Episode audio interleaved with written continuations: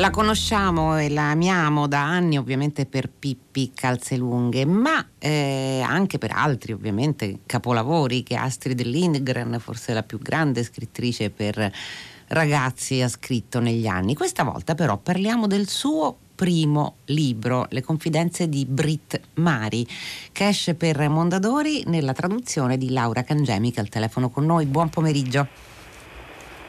Laura Cangemi, buon pomeriggio a voi. Benvenuta. Sì.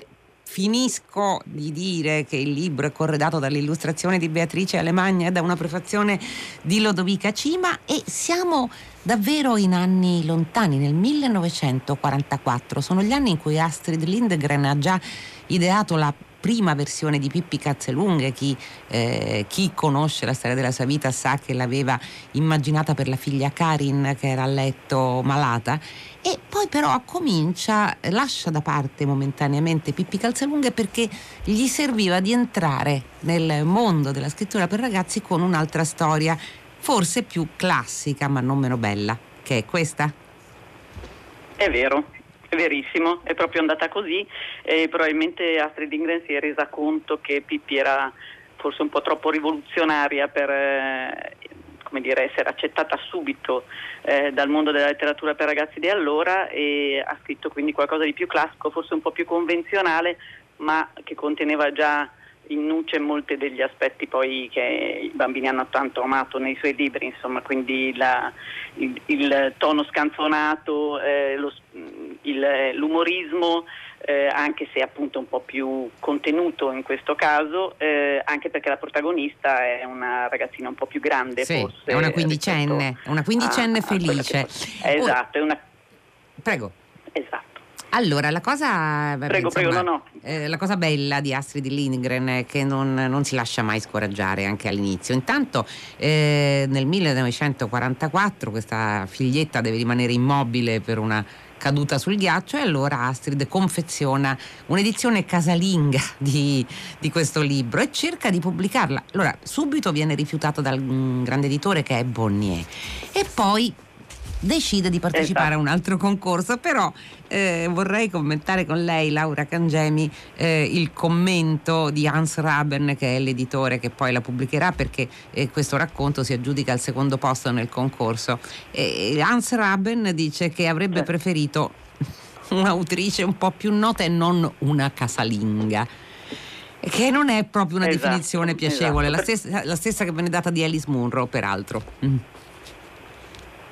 Sì, ma fra l'altro lei non era casalinga, è quello il bello, perché in realtà lei lavorava, probabilmente non poteva neanche dire dove lavorava in quel periodo, perché faceva un lavoro un po' particolare, perché dopo aver assistito suo marito nel suo studio legale per anni, in realtà le era stato offerto un posto in un ente governativo che era un ente di controllo, diciamo anche di censura, per tutta la posta che entrava e usciva dalla Svezia in quegli anni di guerra, e questo noi lo sappiamo, lo scopriamo nei suoi diari di guerra, appunto, che sono stati pubblicati abbastanza di recente in Svezia, perché sono stati ritrovati in modo un po' fortuito nella cesta del bucato di casa sua, e sono stati appunto pubblicati da poco, e lì si vede proprio come Astrid affronta il tema della guerra da un paese neutrale, ovviamente, che però comunque è circondato da paesi che sono stati invasi o comunque hanno subito tutte le ripercussioni della guerra. Quindi è un punto di vista molto interessante quello che lei offre nei suoi diari, bisogna dire. E lì si vede anche appunto che lei comincia ad accarezzare il sogno di diventare scrittrice, un po' appunto per caso all'inizio con Pippi, poi però decidendo di scrivere un libro e mandarlo a un concorso che poi appunto le dà il via, diciamo dal via alla sua carriera, che poi conosciamo bene tutti, però insomma ecco, diciamo che un po' il fatto che questo libro nasca durante il periodo della guerra è importante anche perché, sebbene quello che si descrive sia un po' un idillio, in realtà a un certo punto la guerra entra anche in questo romanzo, in uno degli episodi finali, diciamo verso la fine del libro, sotto forma di una famiglia con una madre ebrea con i suoi 3 figli, che questa famiglia viene ospitata per qualche giorno in casa sua, e quindi diciamo che Astrid ha voluto comunque nel bel mezzo di questo idillio infilare anche quella che era la realtà di quel periodo. Senta, chi è Britt-Mari? Britt-Mari si pronuncia con l'accento sulla I. Britt-Mari è una quindicenne che probabilmente vive una vita che forse oggi le quindicenni non vivono più, quindi diciamo che il pubblico forse che leggerà questo libro in Italia sarà più quello delle, diciamo, dagli 11 ai 13 anni forse, ecco. Ed è una ragazzina estremamente felice che vive in una bella in una casa bella, in un posticino molto piccolo. Il posto si chiama Smostad, che in realtà in svedese vuol dire cittadina, ma piccola proprio. Questo purtroppo si perde nella traduzione perché io ho scelto di tenere il nome originale, diciamo. Però ecco, è proprio un piccolo microcosmo in cui ci sono però piccoli grandi drammi, che sono i drammi tipici di chi sta passando dalla vita, diciamo dall'infanzia alla vita adulta, ed è confusa. Lei stessa lo scrive nelle sue lettere alla sua corrispondente, questo è proprio un momento di passaggio che certe volte si fa prendere, viene presa da una malinconia che neanche lei si spiega, ecco. Allora Britt-Mari, quindi questo penso che sia un aspetto. No, vada, perché c'è un piccolo ritardo fra le mie domande e le sue risposte, quindi io la interrompo ingiustamente, ma è proprio una questione tecnica in questo caso, una questione della linea telefonica. Certo. Senta, Britt-Mari è anche sono lontana. No, non si preoccupi. Britt-Mari è una ragazzina, naturalmente, che però rispecchia anche la modernità di Astrid, che, ricordiamolo, fu la prima ragazza del suo paese a tagliarsi i capelli corti, che faccenda che sembrava un affronto al decoro a quell'epoca. Insomma, anche Astrid portava con sé quello che l'esperienza avuta in questa sua cittadina nel sud della Svezia, e poi ovviamente l'arrivo a Stoccolma che cambia le cose, mi sembra. Certo, ma infatti diciamo che Britt-Mari impersona un po' anche la sua vivacità, la sua voglia di fare qualcosa di importante nella vita.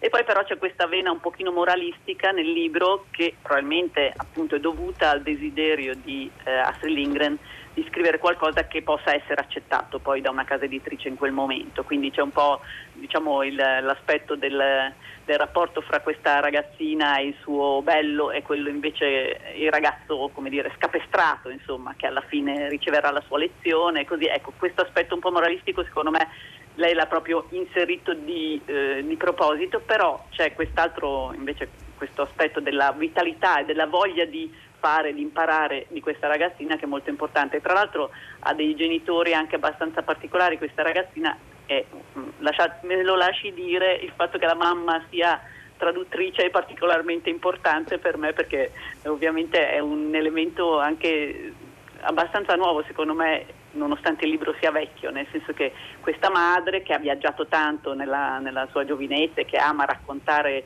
i suoi aneddoti così, fa scoprire il mondo in un certo senso, anche se la vita è poi quella di una piccola città molto limitata. Ecco, tutto cambia nella vita di Britt-Mari, o per meglio dire tutto cambia nella storia della letteratura per ragazzi, perché se Astrid Lindgren non avesse scritto questo libro forse non avrebbe pubblicato Pippi, e se non avesse pubblicato Pippi appunto le cose non sarebbero cambiate in bene. Tutto cambia quando a Britt viene regalata questa vecchia macchina da scrivere della mamma, cioè lei la definisce un enorme catafalco, è malmessa, fa un baccano pazzesco, però è là che Britt-Mari ha idea che, di poter farci qualche cosa. Poi un invito che ricevuto a scuola di scrivere a una ragazza appunto di Stoccolma viene immediatamente raccolto, e Britt-Mari sa come utilizzare a questo punto la macchina da scrivere per scrivere lettere. Sono lettere semplici, sono descrizioni della sua famiglia, descrizioni di queste liti con gli spettacolari fratelli, soprattutto di Britt-Mari, che sono la parte forse più comica del libro.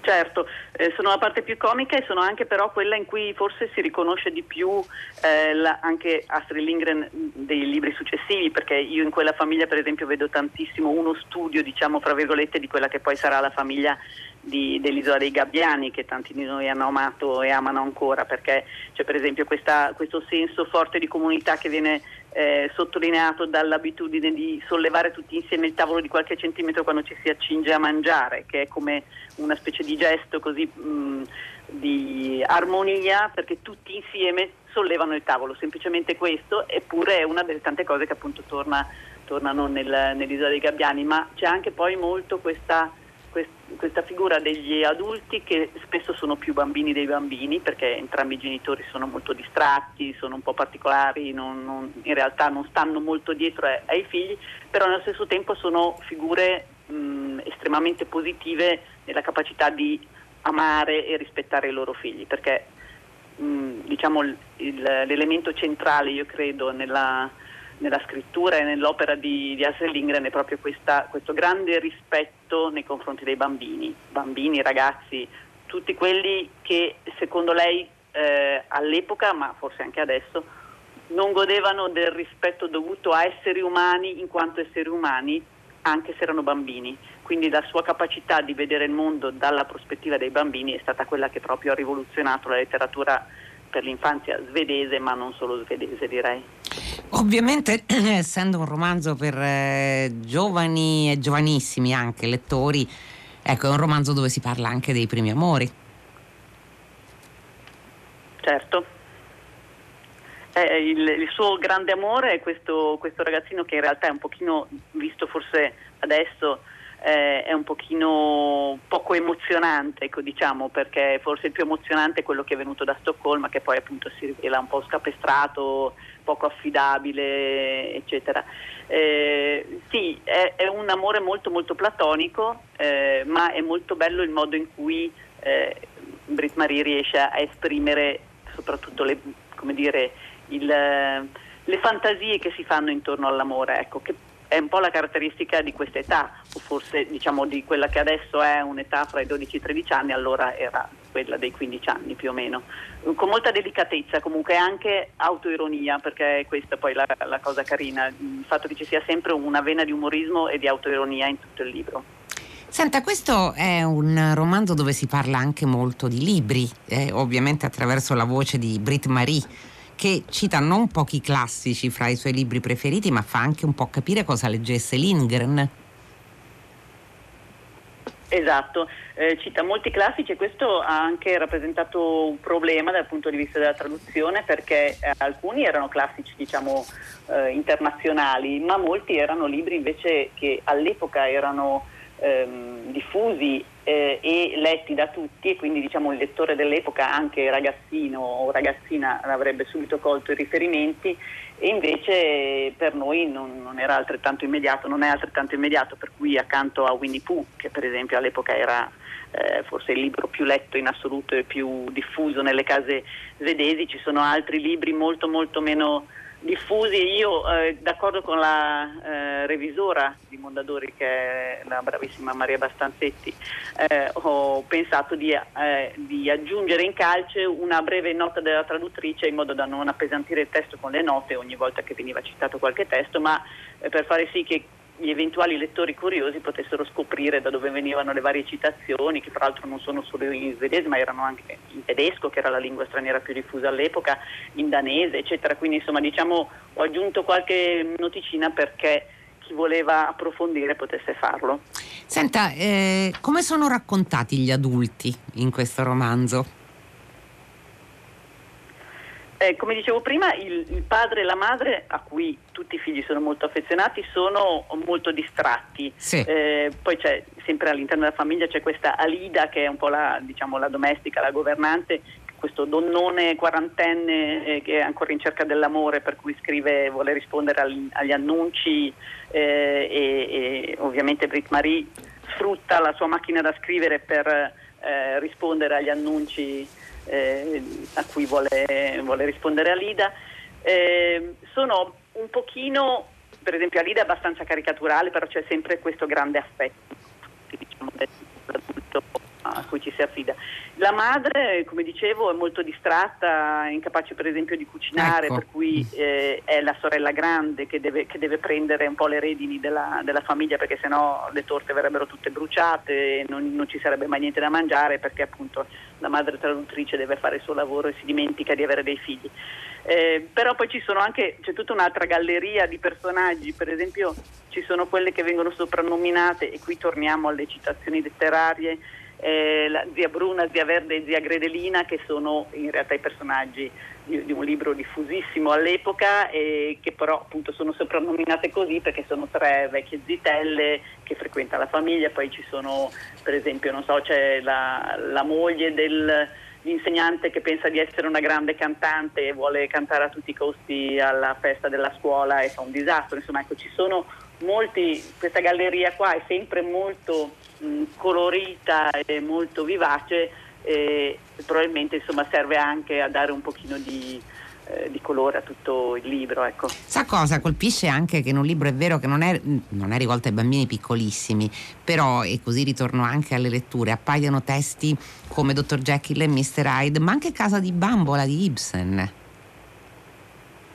Certo, sì, ma infatti era una famiglia in realtà di notevole cultura, quella a cui appartiene Britt-Mari, una famiglia in cui il regalo principale in tutte le occasioni, che sia Natale che sia compleanno, è un libro, e quindi lei si meraviglia, per esempio, quando va al compleanno della sua compagna Marianne, che è super ricca e quindi riceve un sacco di doni favolosi, ma non c'è neanche un libro, quindi per Britt-Mari questo è incomprensibile. Senta, lei vi ha ovviamente fatto cenno nelle risposte precedenti, però mi piacerebbe tornarci. Punti in cui si riconosce la futura Astrid Lindgren, nella appunto caratterizzazione anche del mondo che circonda di Britt-Mari, e lo abbiamo visto, ma ci sono altre tracce, altre intuizioni? Allora, sicuramente le osservazioni della bambina più piccola, di Monica, sono pochissime e sono, come dire, delle frasette sparse qua e là, ma c'è sempre, o quasi sempre, nei libri di Astrid Lindgren un personaggio di questo genere, molto piccolo, che dice poco ma dice delle cose molto sagge. Quindi, per esempio, questa è una cosa che mi veniva in mente quando lo traducevo.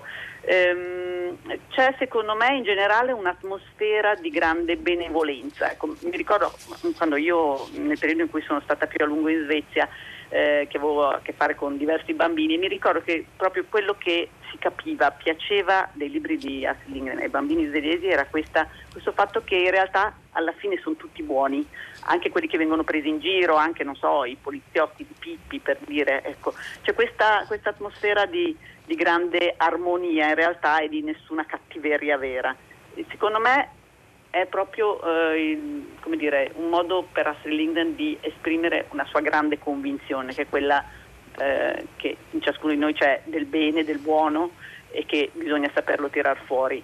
Lei era convintissima, perché Astrid Lindgren, dobbiamo ricordarlo, non è stata solo una grande scrittrice, in Svezia è stata una vera e propria opinionista. Per lei i diritti dei bambini erano un impegno quotidiano, che portava avanti anche a livello politico, proprio perché i suoi interventi sui quotidiani, eccetera, hanno veramente cambiato la politica svedese sotto questo aspetto. Questo fatto di tirare su dei bambini amati per farli diventare dei buoni adulti, per lei è sempre stato veramente fondamentale. E questo si vede, per esempio, in un suo scritto, che è stato anche di recente ripubblicato da Salani, che è il discorso, si intitola Mai Violenza, che è il discorso che lei ha tenuto nel 1978, quando è stato conferito il premio dei librai tedeschi. E lì, in questo discorso, lei chiarisce veramente che la violenza esercitata sui bambini o esercitata su chiunque può creare solo ed esclusivamente danni, anche quando la si giustifica a fini educativi, diciamo. E quindi questo viene rispecchiato in tutti i suoi libri, già in questo, appunto, questa benevolenza generica, diciamo, che aleggia in questo libro, ma poi anche in molti altri libri. Senta, Laura Cangemi, in tempi normali noi chiediamo, come lei ricorda bene, ai nostri ospiti che parlano di libri per ragazzi di darci 3 consigli di lettura, però questi non sono tempi normali. Allora io le chiedo, per esempio, genitori che sono a casa con i propri figli, ricordate che avete a disposizione sistemi bibliotecari gratuiti, quindi potete accedere, scaricare e prendere in prestito un libro in formato digitale. Se andassimo a pescare nella produzione di Lindgren, oltre Pippi Calzelunghe, che cosa si potrebbe leggere in queste settimane, in questi giorni? Ma sicuramente ci sono i racconti che sono stati pubblicati da Iperborea, che sono appunto meno noti rispetto agli altri titoli di Astrid Lindgren e sono molto piacevoli, diciamo, anche essendo appunto racconti, possono essere, si prestano, diciamo, per una lettura serale, un racconto a sera, e ce ne sono alcuni di molto molto belli. Poi sicuramente io adesso, come dire, parlo un po' di quelli che piacciono a me, certo, quelli che ho tradotto anche o ritradotto di recente. Io trovo eccezionale Ronia, che è un libro che la figlia del brigante, può essere letto dagli adulti. Esatto, esattamente lei. Poi per i più piccoli c'è Lotta con Binaguai, con i due libri appunto che sono dedicati a lei, molto molto divertenti. C'è il libro di Boulderby, che è stato appunto ritradotto di recente, e poi ecco sarà ritradotto anche, saranno ritradotti i libri su Emil, che personalmente è il mio personaggio preferito fra quelli di Astrid Lindgren. Ci dica perché? Secondo me veramente perché è un bambino birichino, ma di un'intraprendenza e di una vivacità e di una intelligenza assolutamente eccezionali. E quindi tra i libri sono praticamente i più famosi, giustamente, Laura Cangemi. E invece se dovendo scegliere anche fra i libri di un'altra autrice, diamo un po' di proposte, perché parliamo sempre di libri per adulti, invece diamo un po' di proposte di letture per i bambini in queste giornate. Quale altro libro consiglierebbe? Allora ci sono degli evergreen tipo Matilde di Roald Dahl, che secondo me è sempre bellissimo. C'è un libro a cui io sono affezionatissima, che è Buchi nel deserto di Louis Secker, che è uscito più di 20 anni fa, all'epoca lo leggevano tutti, secondo me qualche bambino di oggi non lo conosce, dovrebbe conoscerlo, quindi consiglio caldamente anche quello. E poi oddio, ce ne sono troppi fra cui scegliere, però ecco l'ultimo di Ulf Stark, che però non è ancora uscito presso Iperborea, che si intitolerà La grande fuga, è l'ultimo suo libro proprio prima di morire, che è un libro bellissimo. E noi lo aspettiamo. Consiglio di tenerlo. Esatto. Di prenotarlo. Grazie mille Laura Cangemi, che ha tradotto quello che è il libro del giorno di Fahrenheit, Le Confidenze di Britt-Mari di Astrid Lindgren, che è uscito presso Mondadori. Come sentite, Fahrenheit si va a chiudere, non senza aver ringraziato la redazione di Fahrenheit, Benedetta Annibali, Giosuè Calaciura, Carlo D'Amicis, Lea Gemmato, Clementina Palladini, Laura Zanacchi, Daniela Pirasto che è in regia, Susanna Tartaro che cura il programma, Luciano Panici alla console. Ricordate, potete sempre utilizzare la mail di Fahrenheit e raccontarci non solo i vostri libri ma le vostre giornate di questi giorni. Fare con la calcentro @rai.it. La linea va a Luca Damiani per 6 gradi. Fahrenheit torna domani alle 15 su Radio 3 e fino a quel momento, come sempre, felice serata a tutti voi da Loredana Lipperini.